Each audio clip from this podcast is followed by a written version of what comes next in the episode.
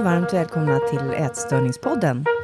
En podd som ger nya, aktuella, viktiga och olika perspektiv på ätstörningar.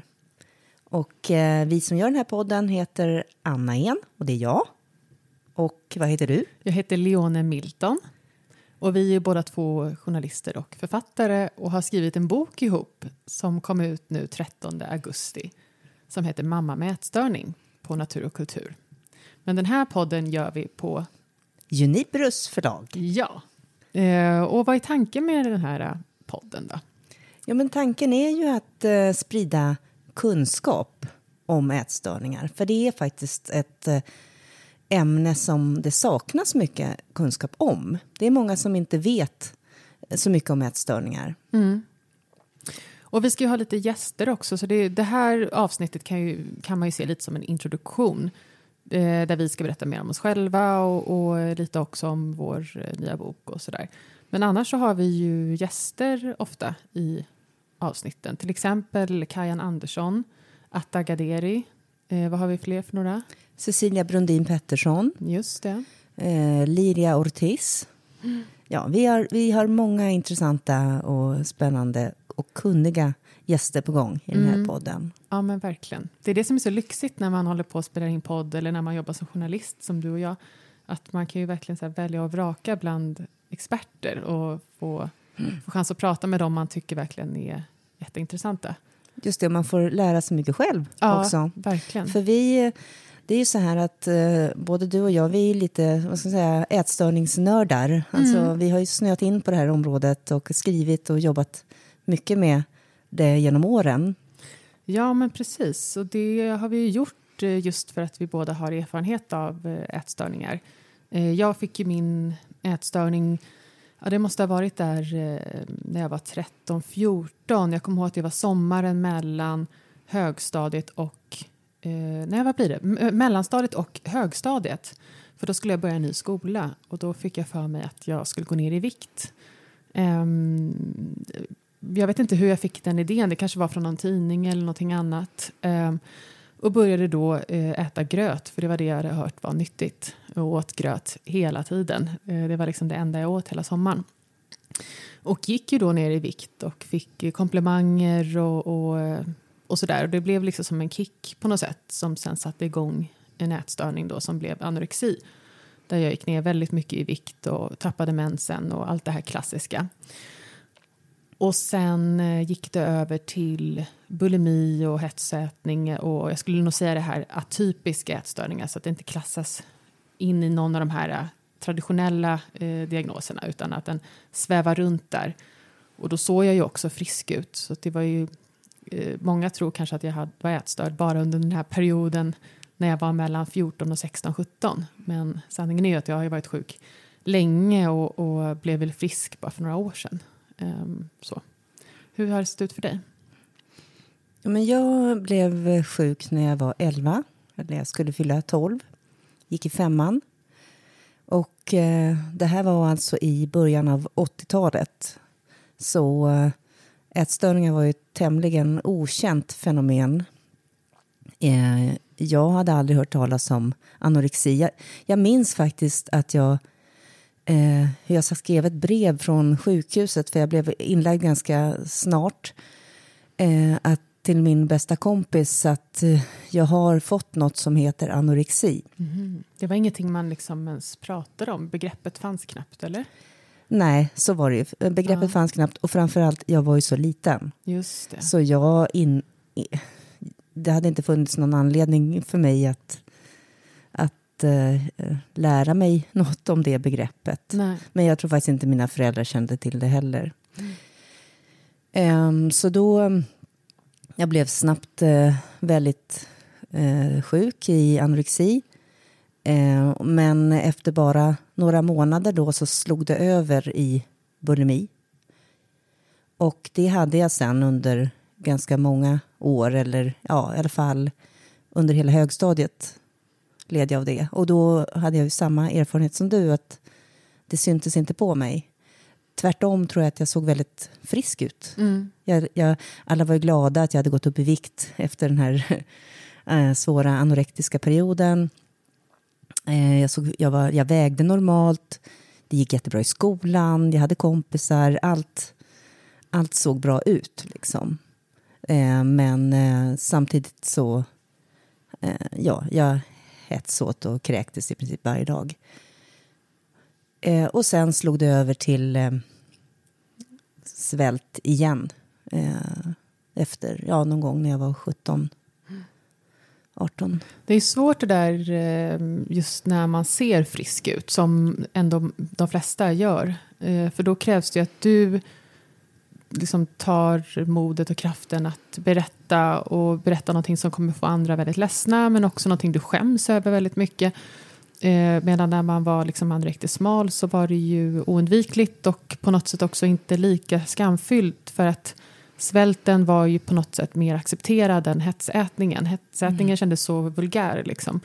Um, och det var inget, det, det kändes så jobbigt. Det, det var jobbigare att vara, tyckte jag, att hetsäta och vara bulimiker och så än att vara anorektiker. Uh, för det är på något sätt en misslyckad anorektiker eller misslyckad ätstörd. Att man, var många gånger jag önskade liksom att varför kan jag inte gå tillbaka till min gamla ätstörning?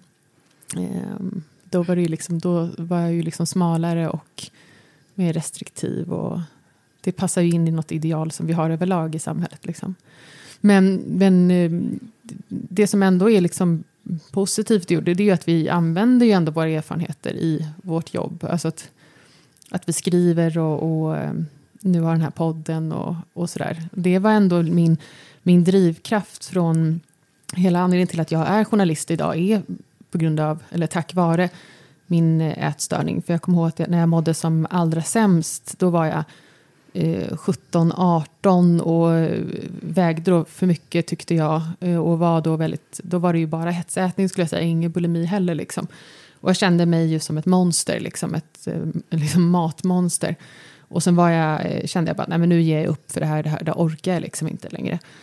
Och då var det någon, någon slags idé i mitt huvud som ändå var så här, men det här kan du faktiskt använda, den här erfarenheten kan du använda till att eh, hjälpa andra så att de inte, det låter, det låter som att man är liksom Moder Teresa, så är det inte, det är ju en egoistisk handling att, att liksom hjälpa andra också, men det var ändå någon slags eh, drivkraft där att ja, men den här erfarenheten kan jag liksom använda, jag kan skriva en bok om det, och det var just det här med att skriva en bok om det.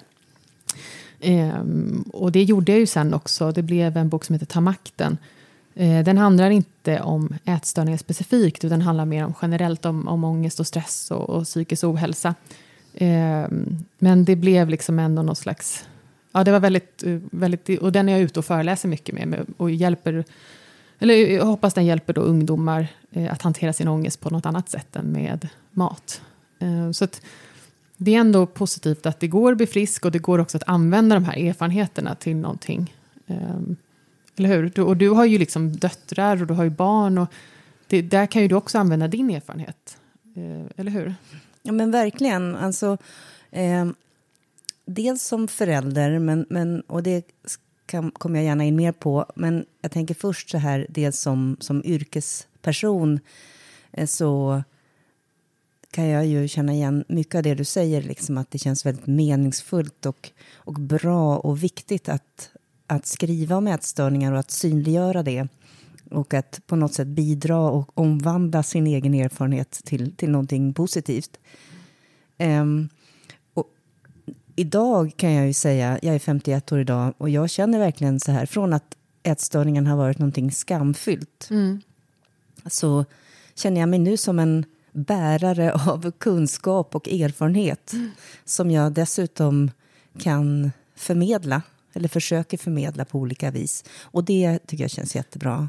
Ja, för det är ju det också som är fördelen, att har man haft en ätstörning så förstår man inte bara andra med ätstörning, utan man förstår ju också andra människor med andra typer av psykiska eh, problem. Alltså, för en ätstörning är ju egentligen bara liksom en produkt av en, en psyk. Alltså, det är ju, för mig var det väl liksom någonting annat, och sen så blir det att man kanaliserar det med, med mat och, och så vidare. Ofta så är man ju också sam... Alltså att man har någon sjukdom, alltså att man är deprimerad samtidigt eller man har något annat. Så att det ger ju också en, en, stör, en stor förståelse för människor som har psykiska problem generellt så. Jo, som, absolut. Och det visste jag redan när jag gick på journalisthögskolan, att min drömarbetsplats skulle vara Eh, jag menar insidan på Dagens Nyheter eller, eller idag-sidan på Svenska Dagbladet där man ska kunna få skriva om, eh, ja, men, om, om psykisk ohälsa bland mycket annat. Mm. Men om människor, om relationer. Och, så, då hade jag så dåligt självförtroende så det trodde jag aldrig skulle bli verklighet. Men, men det har det ju blivit här på slutet mm. när jag har skrivit för Svenskan. Så det känns ju ändå som att jag har, det, det håller jag fast vid. Men annars så har jag ju skrivit också skönlitterärt mycket om ätstörningar. Min, jag debuterade nittonhundranittiofem med en roman som heter Vårfrost. Som handlar om en flicka som blir anorektisk. Mm. Fast när den kom ut, då skämdes jag ju jättemycket för den. Ja, du gjorde det och ändå så ja. Skrev du den eller, och skickade in den? Eller hur...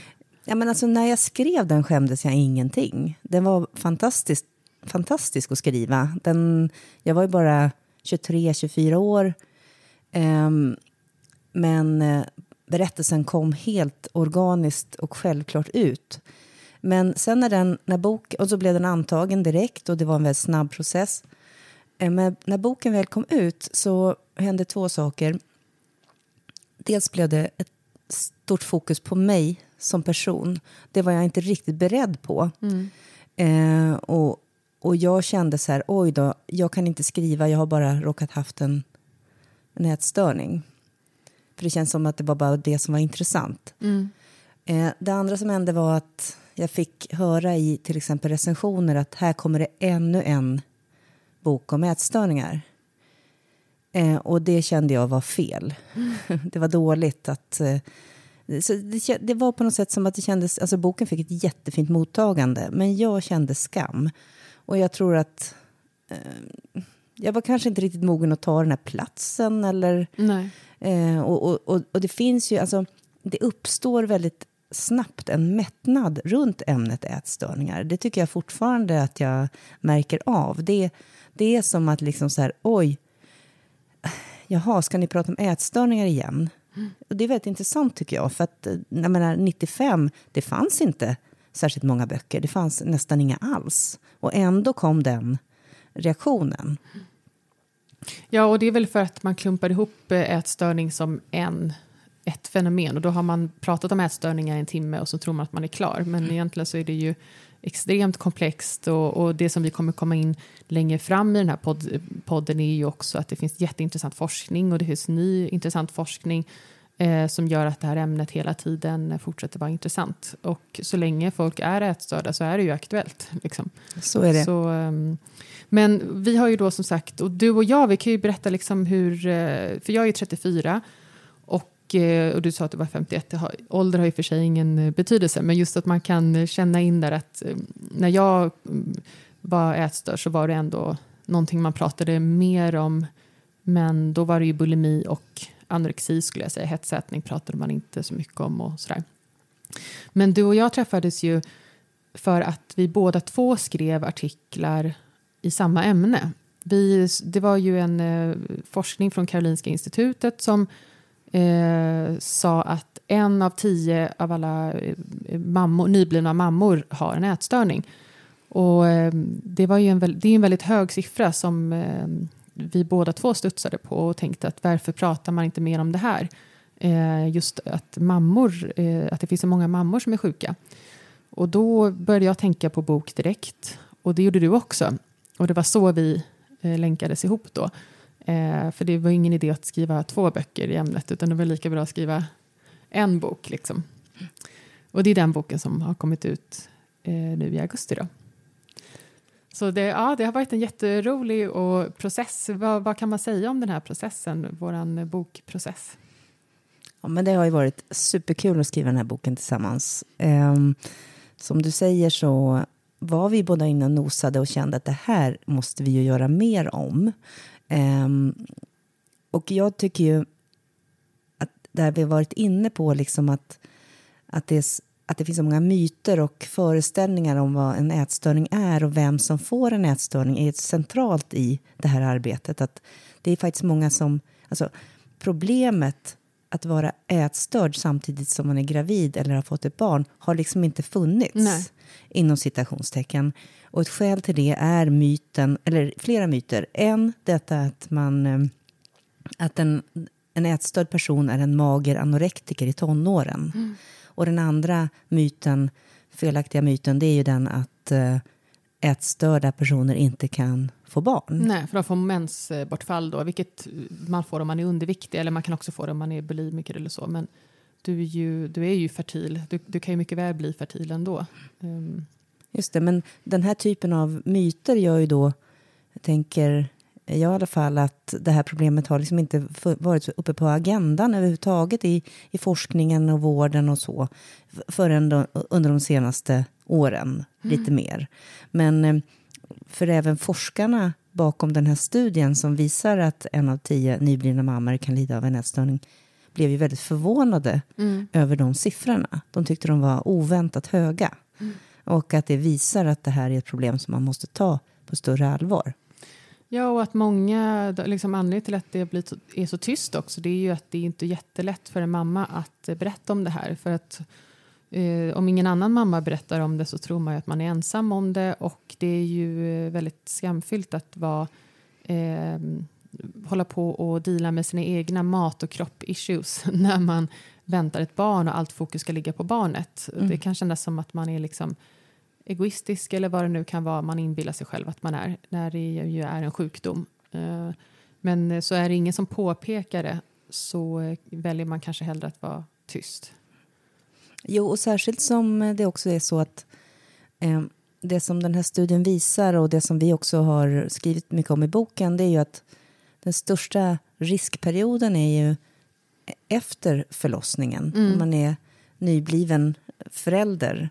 Och eh, att man då får ett återfall i en tidigare ätstörning. Mm. Och då kan det ju mycket väl vara så att eh, ja, men man kanske hade en ätstörning som femton, sexton, sjutton-åring eller så. Och, och känner sig, tänker sig relativt frisk från det. Eller att det är någonting man har lagt, sig, lagt bakom sig. Eh, och kanske inte alls eh, är medveten om att den kan dyka upp igen. Uh, just under den här sårbara perioden. Eh, så det är ju... Då, därför så tänker jag att ja, men man kanske inte ens tänker på att man ska nämna det för barnmorskan eller så, att man har haft en ätstörning.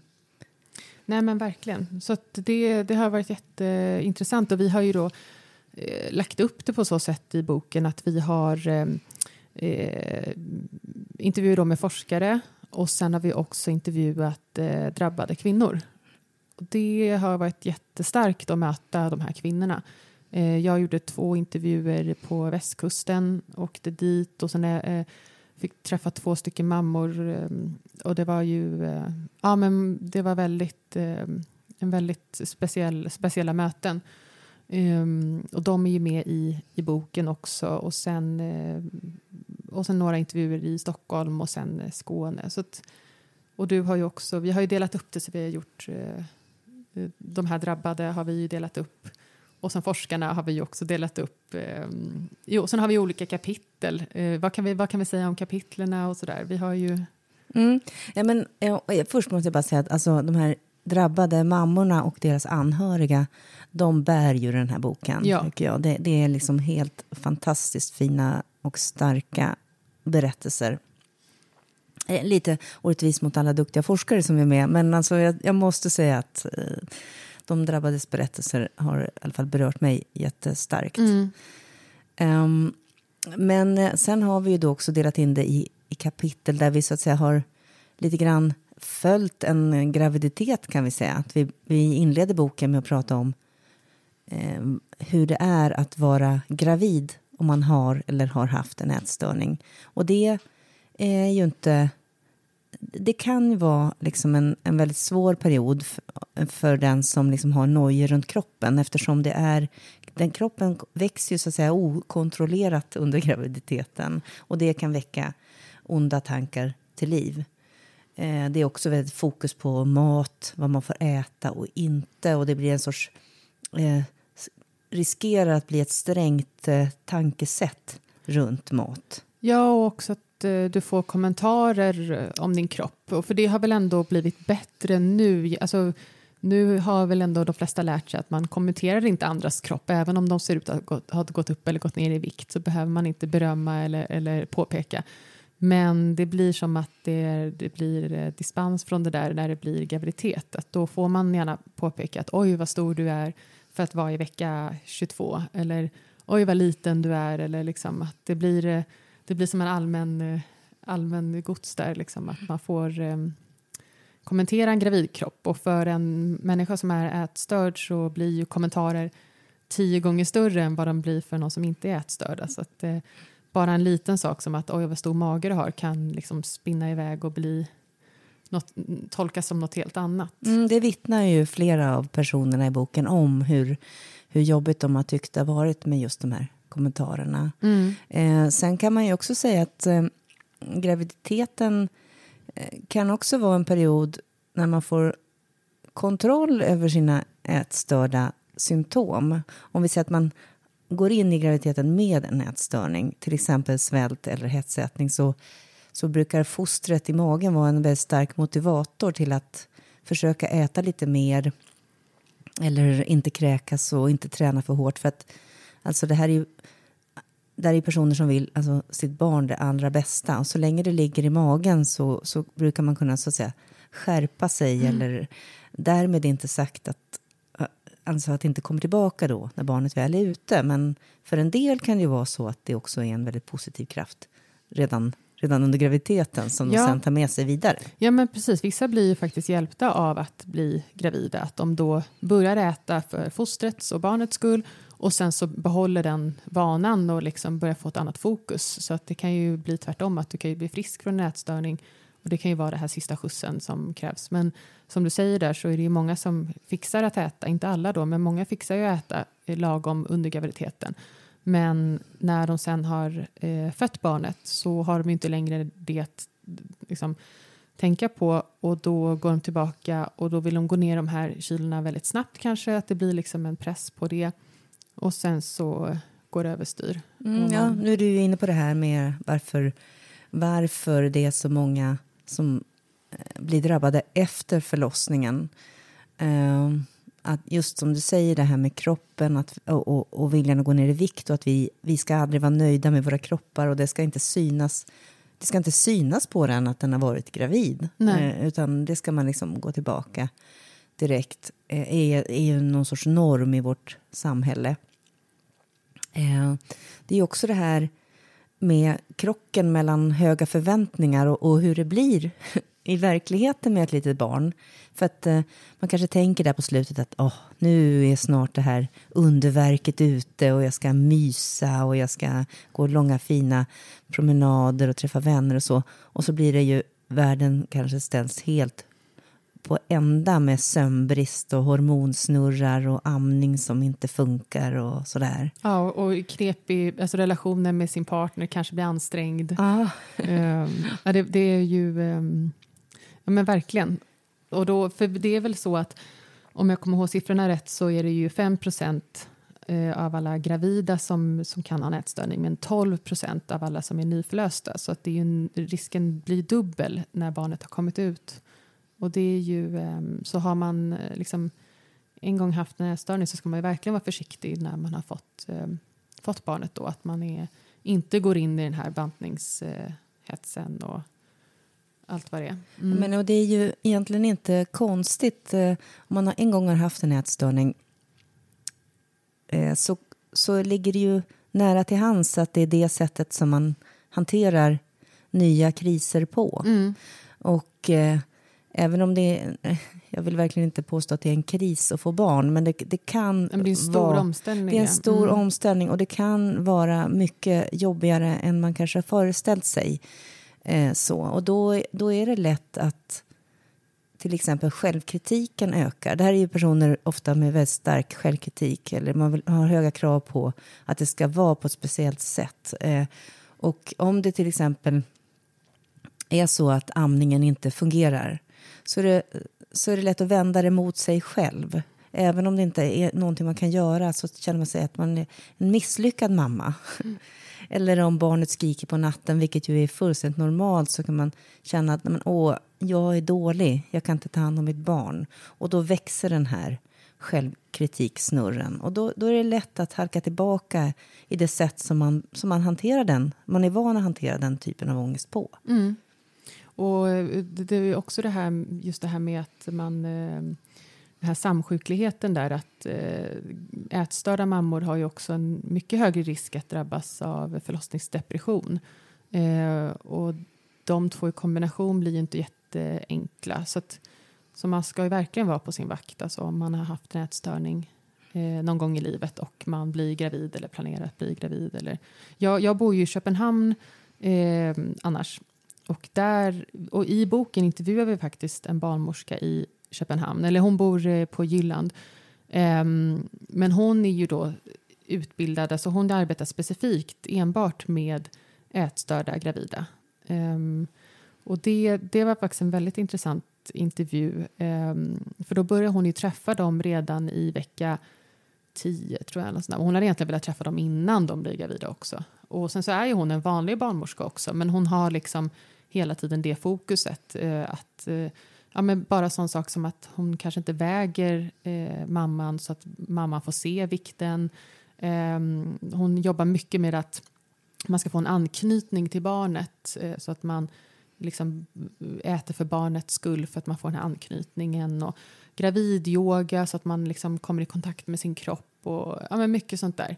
Och det kände jag efter jag hade pratat med henne, så kände jag att gud, det här önskar jag att det finns specifika barnmorskor, så att har man haft en ätstörning någon gång så kan man anmäla sig och så får man en sån barnmorska. Det hade ju varit drömmen ju.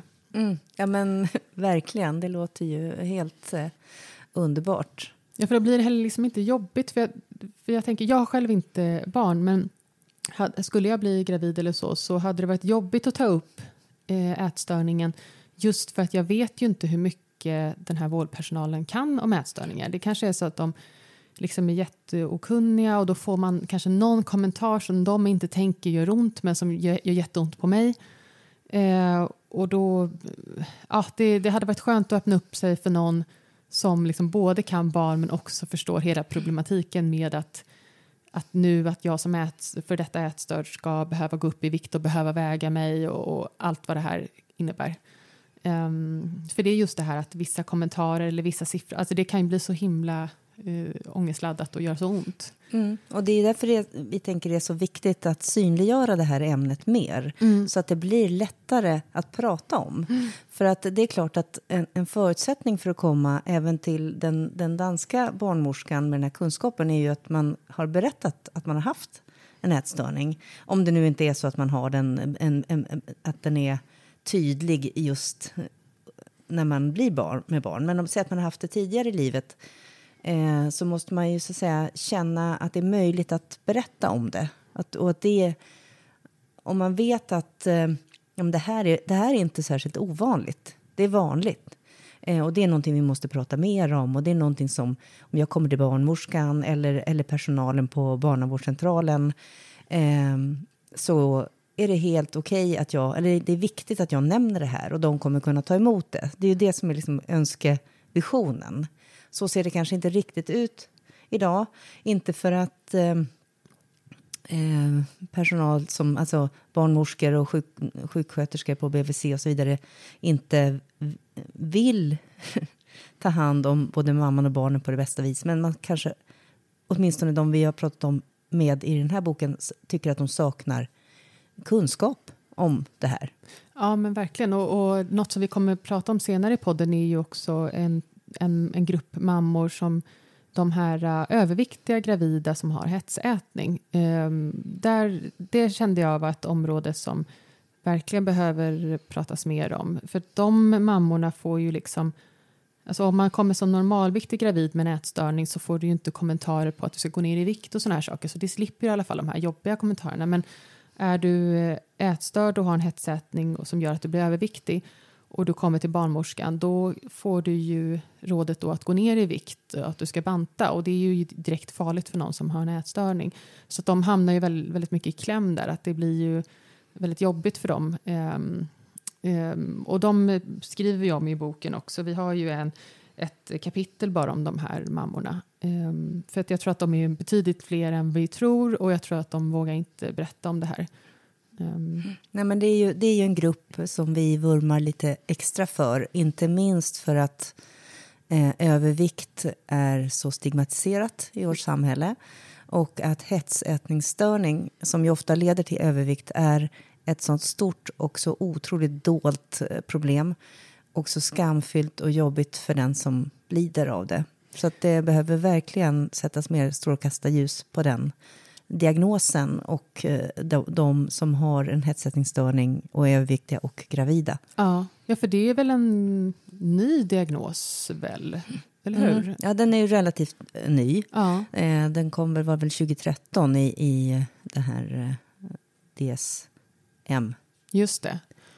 Och det är något europeiskt mått där. Eller, ja, det, det, där ska vi inte eh, grotta in oss för mycket. Men det är någon sån som vården... Eh, ja, ja det, det är hur vi diagnostiserar olika sjukdomar. Och då har inte hetsätningsstörning tidigare varit en egen diagnos. Och det kan vi berätta då, att hetsätningsstörning, det, det är ju när man äter stora mängder mat på ett okontrollerat vis, men utan att eh, på samma sätt kräkas upp den eller kompensera f- för det här matintaget som man gör vid bulimi.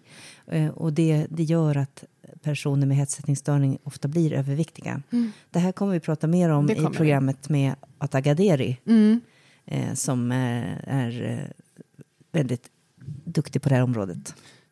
Jo, eh, det man kan säga också, det som vi verkligen tycker är viktigt att framhålla, det är ju att det går att bli frisk från mm. ätstörningar. Det kan ta lång tid, eh, men det, är, det går att bli frisk. Och detta att bli förälder, det kan vara en, en katapult in i det här friska livet. Det kan vara en möjlighet till att ändra, försöka söka hjälp, ändra sina beteenden, Eh, göra allt som står i ens makt för att eh, man ska slippa ha det så här. I, för, främst för sin egen skull, men naturligtvis också för barnets skull och för ens andra anhöriga skull. Så. Och eh, om det är någonting som forskarna säger är viktigt för att börja vandringen mot ett friskare liv, så är det ju att bryta tystnaden runt sin sjukdom. Och det, och det, vilket ju också kan vara, det låter lätt, men det kan vara väldigt svårt, eftersom man kanske, det här kanske är någonting som man har dolt för, för alla. Eh, men bryta tystnaden, prata med någon man, man känner förtroende för. Det kan vara partner, eller det kan vara barnmorskan, eller ja, vem du nu är. Så det, det är en jätteviktig förutsättning. Ja, och det är ju därför vi... Liksom mycket med syftet med vår bok är ju att bryta tystnaden. Att går vi ut och berättar att liksom en av tio mammor kan vara drabbade, och vi skriver om det i en bok, och vi har den här podden där vi kan prata om det och så vidare, så, så blir det ju inte lika jobbigt att vara en av de här tio mammorna. Då är det ju liksom, då är du ju tio procent, du är ju en ganska stor grupp ju. Ehm, lite samma sak som det var tidigare med det här med förlossningsdepression, att det var ju någonting som man inte ville prata om, för att man vill inte vara den här liksom deppiga när man borde vara glad. Eh, det kändes väldigt eh, konstigt och själviskt kanske, eller så. Eh, men genom att berätta att, det, att förlossningsdepression är vanligt, det är inte ditt fel, det är inte du som har valt det, eh, så blir det ju mycket lättare att prata om. Och idag skulle jag säga att det är väl inte särskilt eh, eh, konstigt att säga att man drabbas av en förlossningsdepression. Eh, och på samma sätt så vill vi att det ska vara inte särskilt konstigt att berätta att man eh, har en ätstörning eh, eh, och man har en ätstörning fast man är mamma. Liksom. Um, för det är ju precis det, man måste börja prata om det och man måste söka hjälp.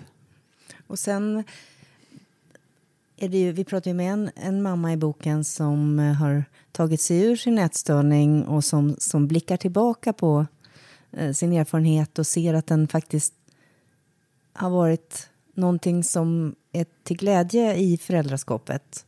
Att dels det att hon, att hon känner en väldigt styrka och stolthet över att ha tagit sig igenom sjukdomen. Och det är en, liksom en kraft som hon hoppas kunna föra vidare till sina barn.